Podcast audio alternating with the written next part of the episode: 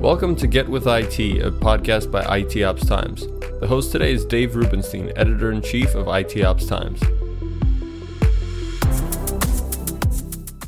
Yes, that's right. I'm Dave Rubinstein. Welcome, everyone, to uh, this week's episode of Get With IT, the uh, weekly podcast for IT Ops Times.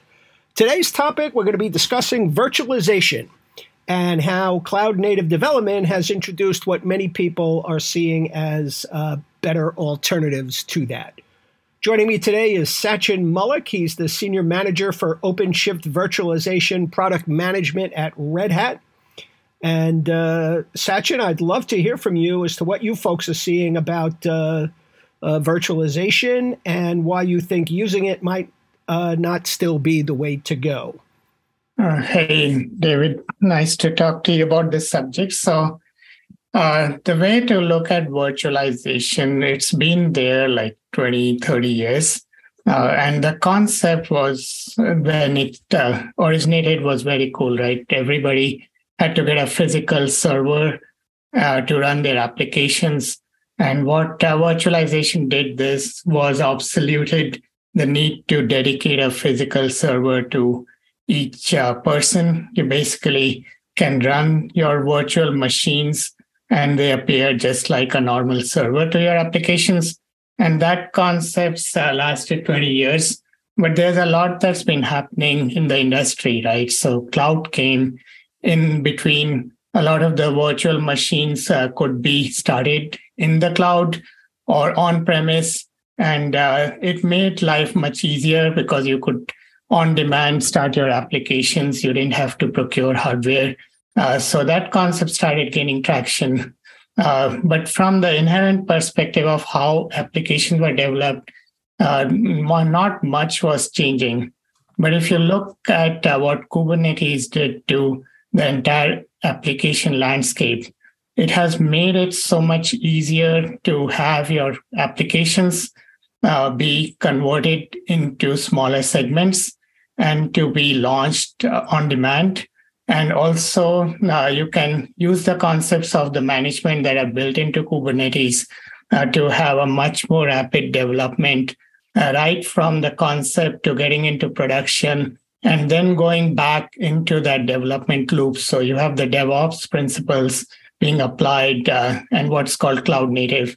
So that uh, brings in a lot more reliability. the speed to market has increased like uh, even if you think about when uh, the vaccination started right? So within a few weeks uh, most of the retail businesses could launch out a way to go to their uh, like you could go to a cvs or a walmart and have uh, your vaccination done. So the speed to market is no longer measured in terms of years. It's now weeks or months at the most that you want to get new features out so that's really the concept that took uh, traction in the last few years. But if you look at the landscape of the market, there's probably like still three fourths of the applications are running what I call like the traditional style. They are in virtual machines mm. and they are managed uh, just the way they were managed maybe 20 years back. So the concept uh, is essentially can you apply the same principles that came with cloud native and not leave these uh, three fourths of your applications behind. And that's where the new ways uh, to still use the same uh, virtual machine technology, but you can start using the operations management, the DevOps lifecycle, the way to uh, quickly provision and reliably provision, not just on day one, but maintain the state of your application on day two by using Kubernetes, by bringing in your virtual machines into Kubernetes. And then over time, if you uh, have uh, applications that can also leverage microservices, you can convert some or all of that into containers. So that's really where the industry is evolving. Uh, mm-hmm. Uh, that doesn't mean VMs, as you know it, are going to go away in one day or two day, right? Any technology takes a long time and has a long tail. But as people look at if they want to move at the speed at which uh, the industry is moving, uh, they have now a very good opportunity to adopt tools that can get them there. Nice. So, what impact, if any, would this have on Java developers who, you know, certainly rely on virtual machines to get their work done? Definitely, whether you have like Java or you just have a Windows VM, uh, the virtual machines are basically using, in the case, say, of uh, Linux, they use uh, KVM technology. A lot of the cloud stacks are built on top of that. So they don't need to really change the application on day one. Now they can just bring those Java uh, VMs into a technology which supports running that along with containers and Kubernetes. Uh, but what they can do then, like if you have like a three tier application, you could take uh, some parts of it and you can start modernizing it into containers. So if say you have a database, a middleware tier, and you have a front end, right? So you could take your front end and start converting into containers or microservices.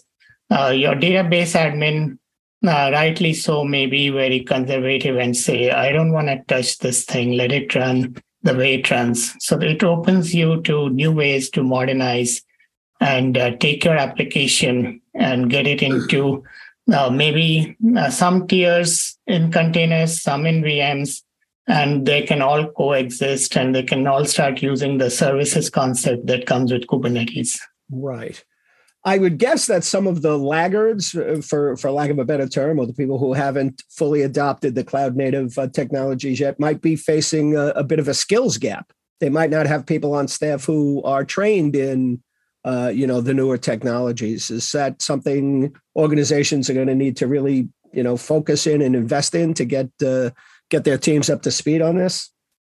Yeah. So if you look at uh, anything new, the, there's always the most difficult thing about adopting something new is the fear of the new stuff. Like basically, uh, if something's running fine, why change it, right?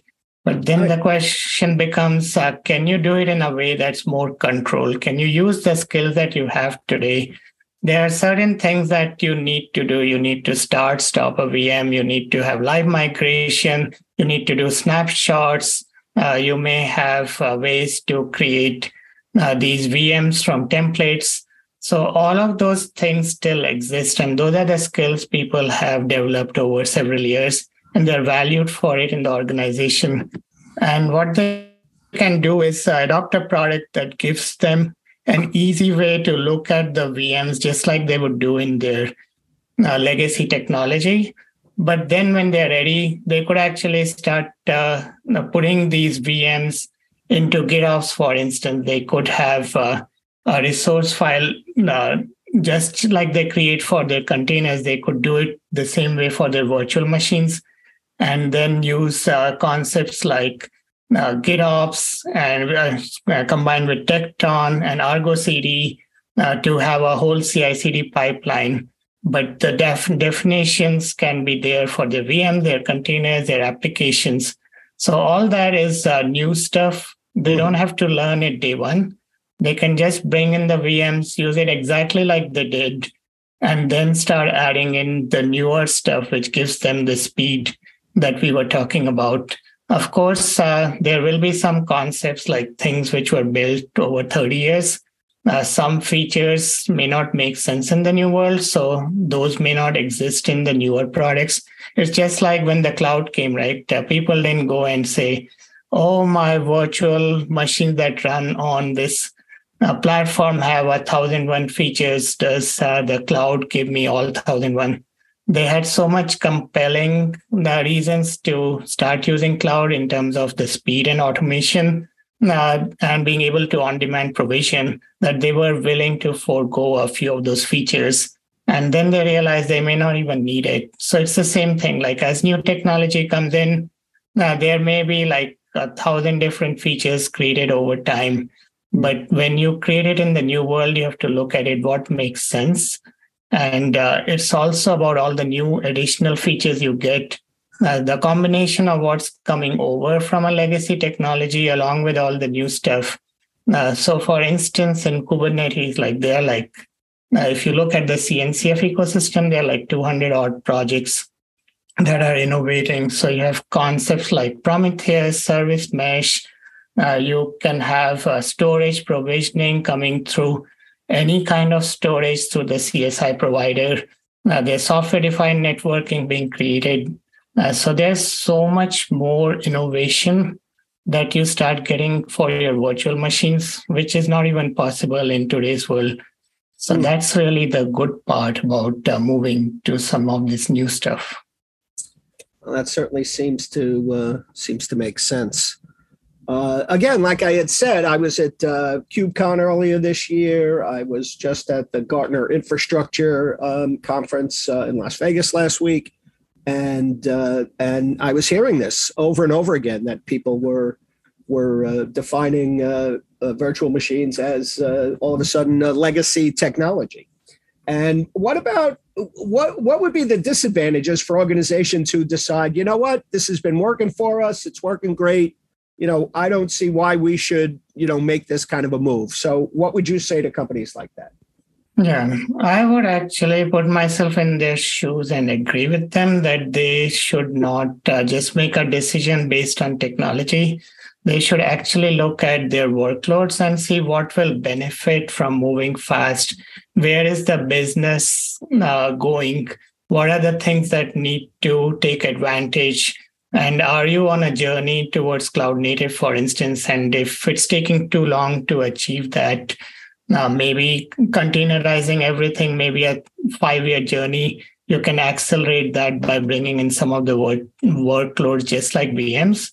So don't do, uh, uh, let's take everything and change it on day one, right? It takes time to familiarize yourself with technology, to get uh, into that. So take uh, one workload, two workloads, start playing with it in this new world uh, make sure uh, you're familiar with it. And in a lot of cases, once you get there, you may decide everything needs to move, or you may decide, like, hey, these are my seven applications that I really want on a fast pace, and I'm going to bring them in. These other ones, I really don't care about them. They may uh, last their lifetime and then just uh, run out their life cycle on the previous technology. Mm-hmm. So every organization has a different level of appetite for change in a certain year.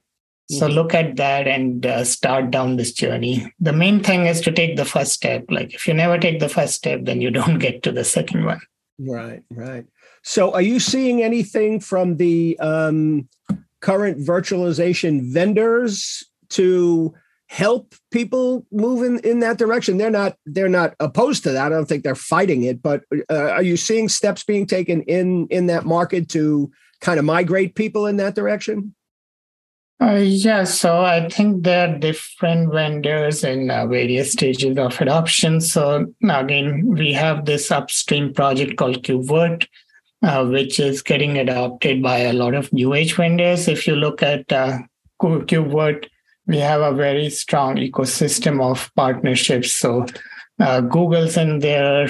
Uh, you have other uh, people in there, newer companies in there. And then there's a lot of customers who are either on the upstream or uh, which say, I work at Red Hat. We have a lot of customers on this new technologies. So it's definitely happening.